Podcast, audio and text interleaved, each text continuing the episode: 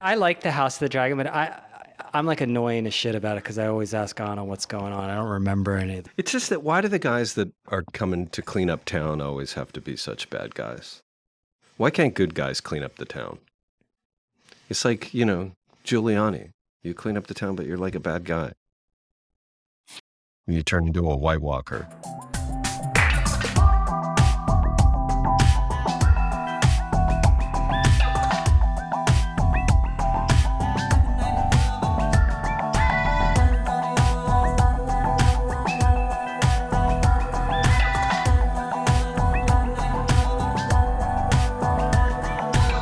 Welcome to People vs. Algorithms, a new podcast dedicated to detecting patterns in media, business, and culture.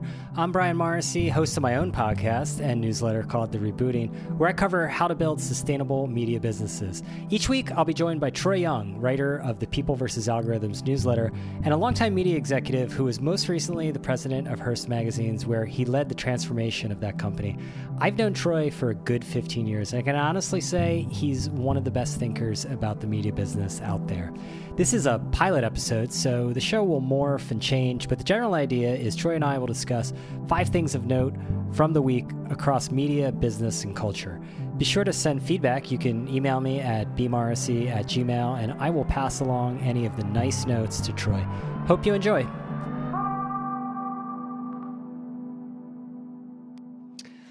I have one complaint, and maybe okay. it's like stupid. My wife told All me right. it was stupid. But this is set 174 years, I believe, previous to mm-hmm. like the Game of Thrones.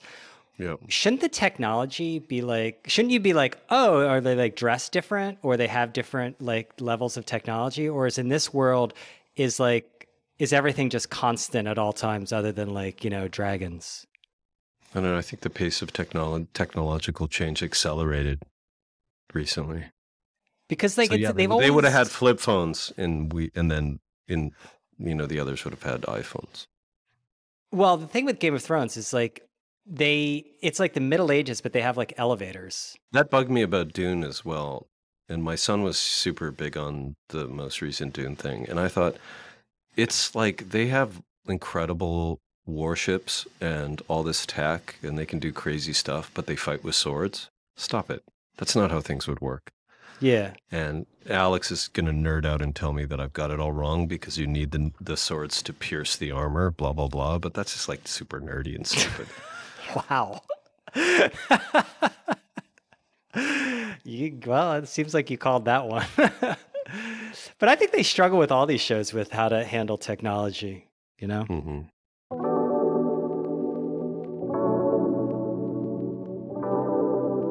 It's funny. I just got off a phone call with these guys.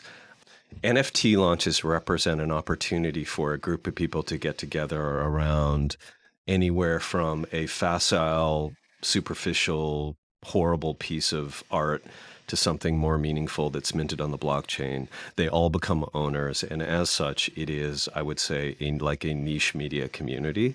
And you have this group of people that have a shared interest that communicate, etc. And presumably, they share other things like point of view, potentially values. They certainly mm-hmm. share economic interests, right?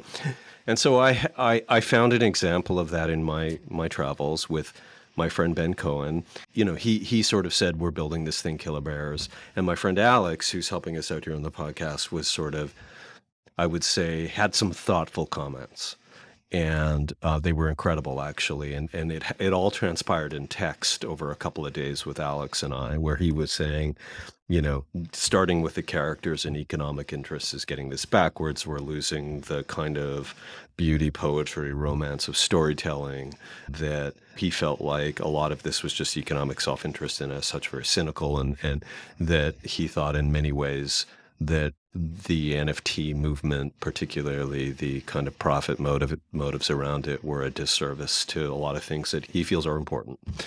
And so I, I first of all, I represented the. It, uh, I, I, tried to distill what Alex had said into kind of a, a pyramid of what makes community, right? Yeah. Starting with, sh, you know, shared economic interests like a membership or NFT or membership in a club.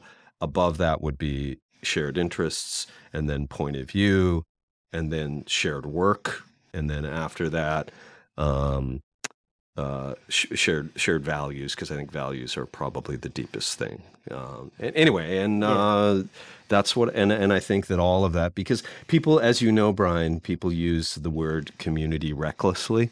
They do eh, because, and then it turned this might out be an instance where it's being used recklessly. Well, I used it recklessly in two ways. One is I positioned it as the sort of antidote to the evil algorithm because algorithm is a machine versus community is a connected group of people. So I thought that was an interesting juxtaposition.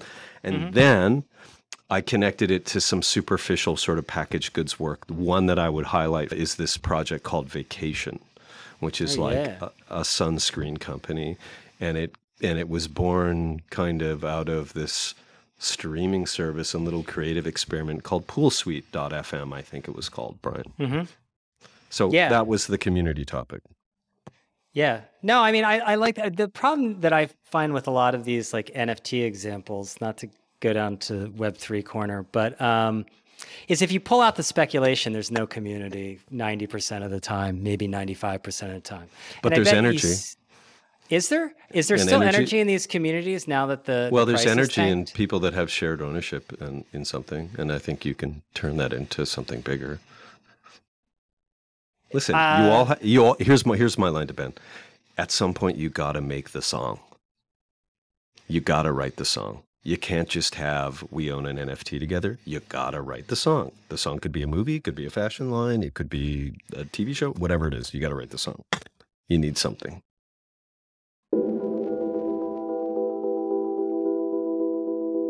Everything to me is you know arbitrage. People just try to arbitrage reputations brands and stuff like this. And this a couple weeks ago i wrote about financialization because i've been like reading a lot about it and i just feel like this is i sort of turned against web3 for this reason is because um, i was very late to turning against it.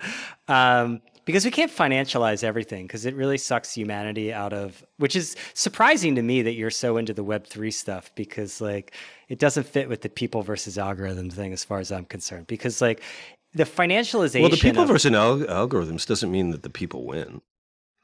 It doesn't mean that i'm for the people. Oh you're not?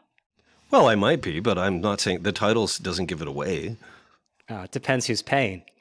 Um and usually the algorithms pay better.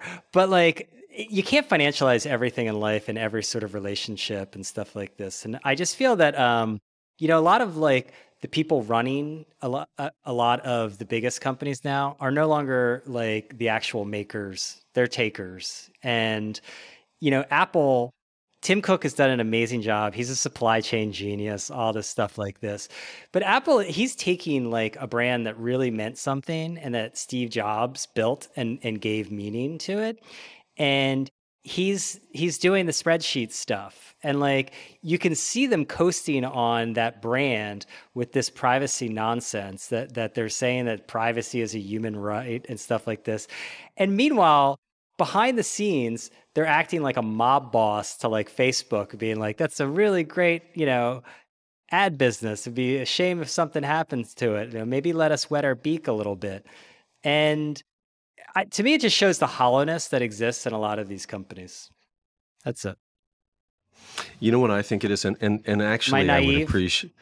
Uh, sometimes you are, but the the uh, what I would would I say on this one is in every company's life cycle, at some point they proclaim we will never be an advertising business because it's off-putting, and you know you have to you know do the evil dance with the people that buy advertise from you and all the compromises that are related to it, etc. And then you wake up and you realize that that it's just pretty much everything in our world is a game of attention and funneling attention. And you look over at Amazon, which is a commerce company, and you're Apple, and you're a commerce company, a product and commerce company. And you say to yourself, geez, they lit up advertising on top of this thing, which is just kind of prioritizing how they present products. And my God, it's all margin and it's as big as the cloud business. And we need to be part of that because we're running out of growth opportunities. And I'm a public company CEO and I already optimized the supply chain and we got the services business going and we don't have our new, uh, you know, headset and the watch. Oh, oh wait, wait. So, so you could actually invent new shit that people want, like which is what Apple used to do. I have had Apple as the a bigger part of my life than my wife. Okay, the, the Apple has been part of my daily routine since like I don't know nineteen. Do you do you honestly feel some sort of emotional te- like connection to like a, a phone? Massive, sure, of course. I use it every Seriously? You mean I what does it thought mean, I thought agency people just made that shit up. I didn't think they actually believed it. No, I'm very grateful to Apple for all that they've contributed to my life. Seriously? Yeah. Wow, I could care less. Okay, go get an Android phone then. I, I um, like I fine. I wouldn't like, but like it to me, it's just utilitarian. Like I, it's like yeah, like you know there's Apple, still there's still great craft in everything they do. They still make great things. I appreciate Apple. Thank you, Apple. But you know, like everybody, they're full of shit. This ad stuff is bullshit. You're right about the private privacy stuff. And also, now that if you're gonna wind me up a little bit, Alex and There you. Brian, um, the Nicorette's kicking in. Oh, that's that's. I actually just had one. I think what we should do is, is I think I think we're gonna do Nicorette. Nicor- these are Canadian Nicorettes. You can't get these in the U.S. Oh yeah, it's the good stuff. Um, we should do Nicorette Corner. Troy's Nicorette Corner. Saskatoon so Nicorette. addicted to Nicorette. It's not even funny. Um, I spend more on Nicorette than I spend on Apple products. Um, but I You I- should feel I- more of an emotional attachment to Nicorette than you do to Apple products, because they literally make you feel something. on the Facebook thing. App, Alex gets very emotional about Facebook because he thinks they're basically the root of all evil, and he has. I don't want to speak for Alex actually. Um, I thought that something that maybe annoyed some people this week was that they just outright said, "Okay, well, looks like BeReal is getting traction. We'll just copy it." And you know, I I think that you know every big company does that. I, my take on that is this: is iterative innovation is very easy for big companies. Creating new services, new ideas, new products, really kind of net new innovation is very, very difficult for big companies. Um, and uh, and I think that that Mark and Co understand that. And you know, listen, uh, maybe a bad example, but like if you're running McDonald's and Burger King is doing crispy chicken and it's selling like hotcakes, like you're going to do crispy chicken. And so, you know, someone did crispy chicken with BeReal and Instagram said, that's just a little feature. We'll add that. No problem. You guys can come and take a picture at two at 420. And um, so that's what they did this week. But it's, I think that um, I have some. But that's pretty that- common, isn't that across like all industries? Like I think about like the pharmaceutical industry and like, Of course, it's common. they, they, they do they do R and D and stuff like this, but most of the stuff is like people break off, they do their own biotech firms, and then they can't possibly manufacture, distribute, and market globally, so they partner or sell to the You pharmaceutical whole thing companies. about, the whole thing is about cognitive dissonance. That's what it's about. So we were all there when they created the newsfeed. They thought it was cool. It was a way to pump more information into the interface, which was before that about connecting profiles. They started getting outsiders to feed content into that. They had created a kind of a system of you know uh, you know user generated um, acknowledgement reward etc which influenced the feed obviously they started moving to algorithmic stuff. It was an incredibly good ad business. And you know at the same time you were telling the world if either you were mark zuckerberg or senior management or anybody working at facebook that you were connecting the world that you were making the world a better place because connection is good. And then it wasn't. So you know i don't think i listen if i went to college with zuckerberg i would just think oh my god that's not a guy i'm going to hang out with he's annoying and I don't like his haircut. And um but you know, I think he's an extremely confident operator. He's, you know, re- really smart. I just don't think he's I think it's too easy just to say they're evil. It's it, it just they're not evil. I think the question ends up being: Are they particularly evil, or are they just the same evil as like just about every? Because again, like Apple, you can love them as much as you want, but they seem just as evil as the other guys uh, to me, just in a different way. Um, but maybe not. Well, So- yeah, it's right. Like, is it evil to charge someone twenty nine ninety five for like a one dollar adapter? yeah, kind of. I mean, it's not innovative. That's why there's regulation in Europe and stuff like this because it's bullshit. It's anti-consumer and they, they claim to be consumer centric. And like, unfortunately, like governments have to force them to just do basic common sense things that any consumer would want. But yeah, I mean, I think that it's an Harder. opportunistic play because um, you absolutely are sitting in a place where you can funnel attention and demand and make money without really compromising the brand or the business. at the end of the day, most of these businesses, particularly when it comes to like on the ad side, they're just like toll booth businesses. They own a highway and they put up toll booths and they collect on that. If you're, you know, Google just collects is just the tax at the end of the day on anyone doing business like on the internet.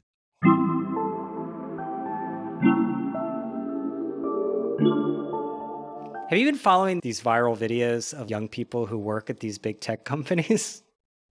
Oh, that sounds interesting. I'd like to see that. it's like their day in the life of like working at a big tech company. It's like, oh, I got snacks. Then I was like, I went, I did emails for like an hour. Then we had a lunch event and all this stuff. And then on the other hand, you have the tech CEO saying, we've got to buckle down. We've got productivity problems and stuff.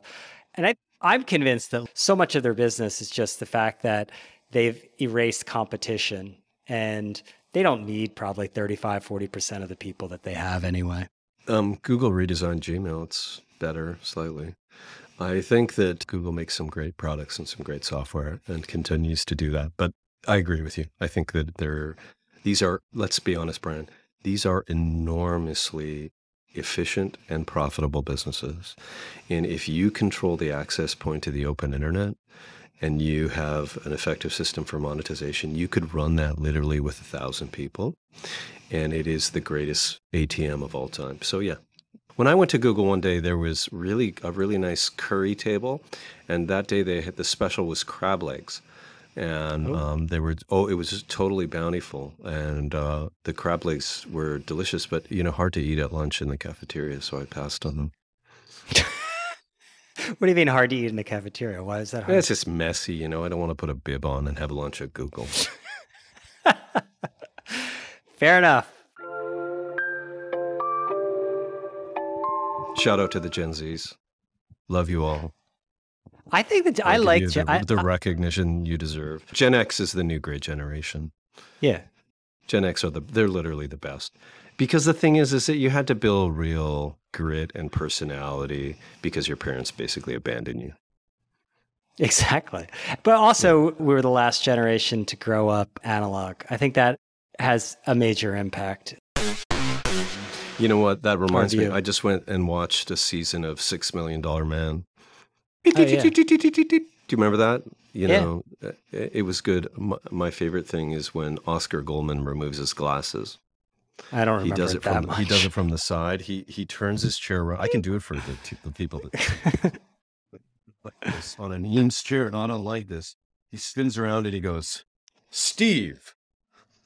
And he pulls them from the side like that. And it's uh but he he has aviators.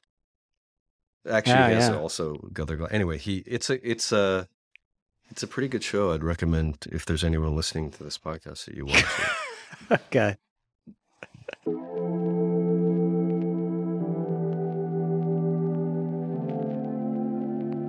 I was just in Saskatchewan, where I'm from, and I had the good fortune to hang out with my wife's parents, and they're great people. But I can't seem to convince them to dump their cable box. And for the amount of TV they watch, they ought to optimize it better than they do. My son was in was furious with them. He said, "You cannot have this TV. I could get you a better one for a hundred bucks on Facebook Marketplace." But anyway, they suffer through commercials because it's what they know. And when I had watched Six Million Dollar Man, I had to watch it on Peacock, and I had to watch all the commercials because I don't think I subscribed to Peacock or something like that. And it was they put a little timer in the bottom to tell you that you're going to watch five minutes of commercials. Oh, I mean, that's never oh a good God. sign. No, you're taking five minutes of my life. Stop it. Go away. Although YouTube sort of normalized that with the countdown. yeah, but they're skippable. Those ones are better. You can skip those ones. YouTube did a great job on ad products. We could I could talk a lot about this. I think it's the single biggest innovation on YouTube is the way they've done ads. Very You're not good. still bitter about them stealing your ad product idea? no, I just want, you know, I just think it's important with people like you that, that recognize that. See, I still back, remember. I still Alex remember. can back me up on this. I I did create that format in video, Alex, I believe, the one that sits at the bottom, although it was derivative of what you put in broadcast graphics, right? We called it the ticker ad, I think, at the time. That's right. And and then um, the engagement ad. Yeah, I did I did a lot of innovative ad things. That I uh, yeah, I did. Yeah. And then Google. In fact, I would also argue that all of those ads that are being done by who's that? What's his face's company? You know that does the little rich media pop ups on mobile phones. Harry's Kargo? Company, Kargo, yeah. We did those ads like way, way, way, way before those guys. We just got bored of it and and basically destroyed the business trying to do something else. Sounds a lot. We should have just done that. I mean, honestly, just skip to the end. Done that, I wouldn't probably be in my yurt right now. I'd be in a better yurt, way better. that isn't that doesn't that mm. suck, right? Like you get to the point where you can like have a yurt at your place, but then like you want like a bigger yurt. It's such a yeah, scam. It is a scam. I don't. I'd actually don't want for much, to be honest. I think it'd be cool to have like a large boat, but something short of a yacht. I you, I saw this thing that that um, even with inflation and with the the pressures and stuff like this, boat sales have have and both prices have like held up. Like they have not gone down. Like you see, like all the other prices starting to come down, but not boats. Well, you know what they say about boats: two best days. Day you get it, day you sell it. Yeah, you know what the thing for billionaires is these days is to have a submarine. That's cool, but that's not very social, is it? Have you met? You've met billionaires. Yeah, lots of them. But you, I'm They're weirdos. They're all weirdos. To go under psychopaths. the water, like okay, we're gonna get five people together and we're gonna go into the basement. I mean, it's creepy. Yeah, but it's like I don't know. If you have like that much, you know, money, you do things like you you buy a submarine. I I, I am just wondering what you do down there. Are you playing cards? What are you doing? It's like, taking people on trip. You're, but can you see out- outside? Can you can you see whales and fish and all kinds of stuff? I think so. I've never been on a submarine. I was supposed to go on a submarine in Cannes. Um, and that's how I know about the billionaires owning submarines because it was some like oceanographic research um, ship that I was on, but unfortunately the currents or something weren't weren't good, and so we couldn't go on the submarine. Uh, but the guy, the researcher, was like, "Yeah, like I'm always just trying to borrow submarines because all the billionaires own them."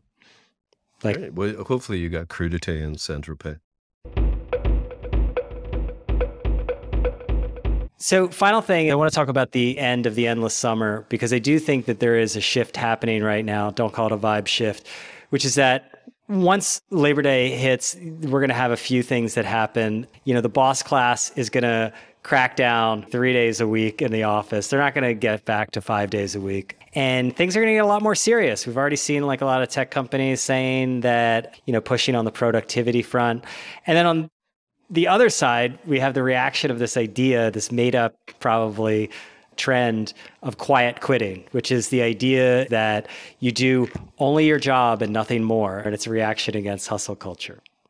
Do you think this is fair? Is this all is this all made up? Or do you do you think that it's like we're going to see the shift back? Uh, um, I don't really buy the reaction to hustle culture stuff because uh, I think people still hustle. I think people want to build careers and get rich and make new things and all that. Yeah. That doesn't go away. I think that um, I think that we have gone through a fundamental uh, shift in work culture, though, and I actually am cheering for it because I think it's good for people, and I think it's actually you can log from home a good solid six hours and have an incredibly different day than getting on the subway, you know, spending that hour doing your eight at work, getting home, dealing with your colleagues, all that. And I don't think productivity suffers. From, wait, wait. So wait, let me let me just jump in. Like, from whose perspective are you saying that? Because I think a lot of people cover from, from the, the world's like, perspective. From the world's perspective, I think that as long as there's ways for you to connect to your colleagues, I think that you can, uh, you know, you can still build a productive enterprise and reconstruct our idea of what it means to to kind of be a full time employee. So I'm cheering for, I'm cheering for a kind of hybrid solution that's lasting and um, I think that those employees that get all sort of indignant and say, you know, I will never go back to the office or I'll quit, then they'll quit, whatever. And, you know, companies will figure out what their their new baseline is. But I'm for it. I'm for the hybrid thing. I think it's better for people, better for families, better for the world. Look, I sound like fucking Scott Galloway. Very progressive. And- very progressive. um, you have at least what? You have one kid in the workforce or two kids in the workforce? my son's about to get a job at a cafe. He's I- an artist. He's a musician. He's doing that stuff. I have two kids. In, oh, my daughter work is working right now on Shelter Island. But like, do you advise them to go to the office if they had like a white collar job? Would I advise them to go? To, I wouldn't advise them at that level. I would advise them more on a spiritual level. Oh, that's good. Um, Mm. All right, we got to leave it there because I have to sell. What are you talking about? We never got to all the good topics. Hey, what's that stuff that comes in the What's that stuff that comes in the can? It's it's got caffeine. It's not. Is it matcha? No, not matcha. Um, it comes in that can. It's got kind of a yellow packaging. Yeah, it's but it's not tea. It's something. Brian, you know what it is. I don't know. I have to go. Yerba mate. Continue Yerba this mate. without me. Brian, just wait one minute, okay? the good product of the week is going to be yerba mate, the passion fruit blend. A little pricey at well at the local IGA here. It's I think almost six dollars, but it's um, incredibly refreshing. It gives you a nice little pick you up. It has very little sugar, and I would I think it's the product of the week. Troy, I'm going to look for it at, I don't think we have that in, in Miami Beach, but I'm going to look for it. Yerba mate, And- you have it for sure. By the way, I Really? think you can find it. Yes. Okay. Awesome. Let's leave it there because I got to talk with Outbrain. Okay. Bye. Thanks for listening, and special thanks to Alex Schleifer, who, in addition to being a recurring character on this podcast, is our creative partner on this project. Audio production and theme by Universal Entities. Quick reminder please do send me your feedback. Uh, send it to bmorrissey at gmail.com.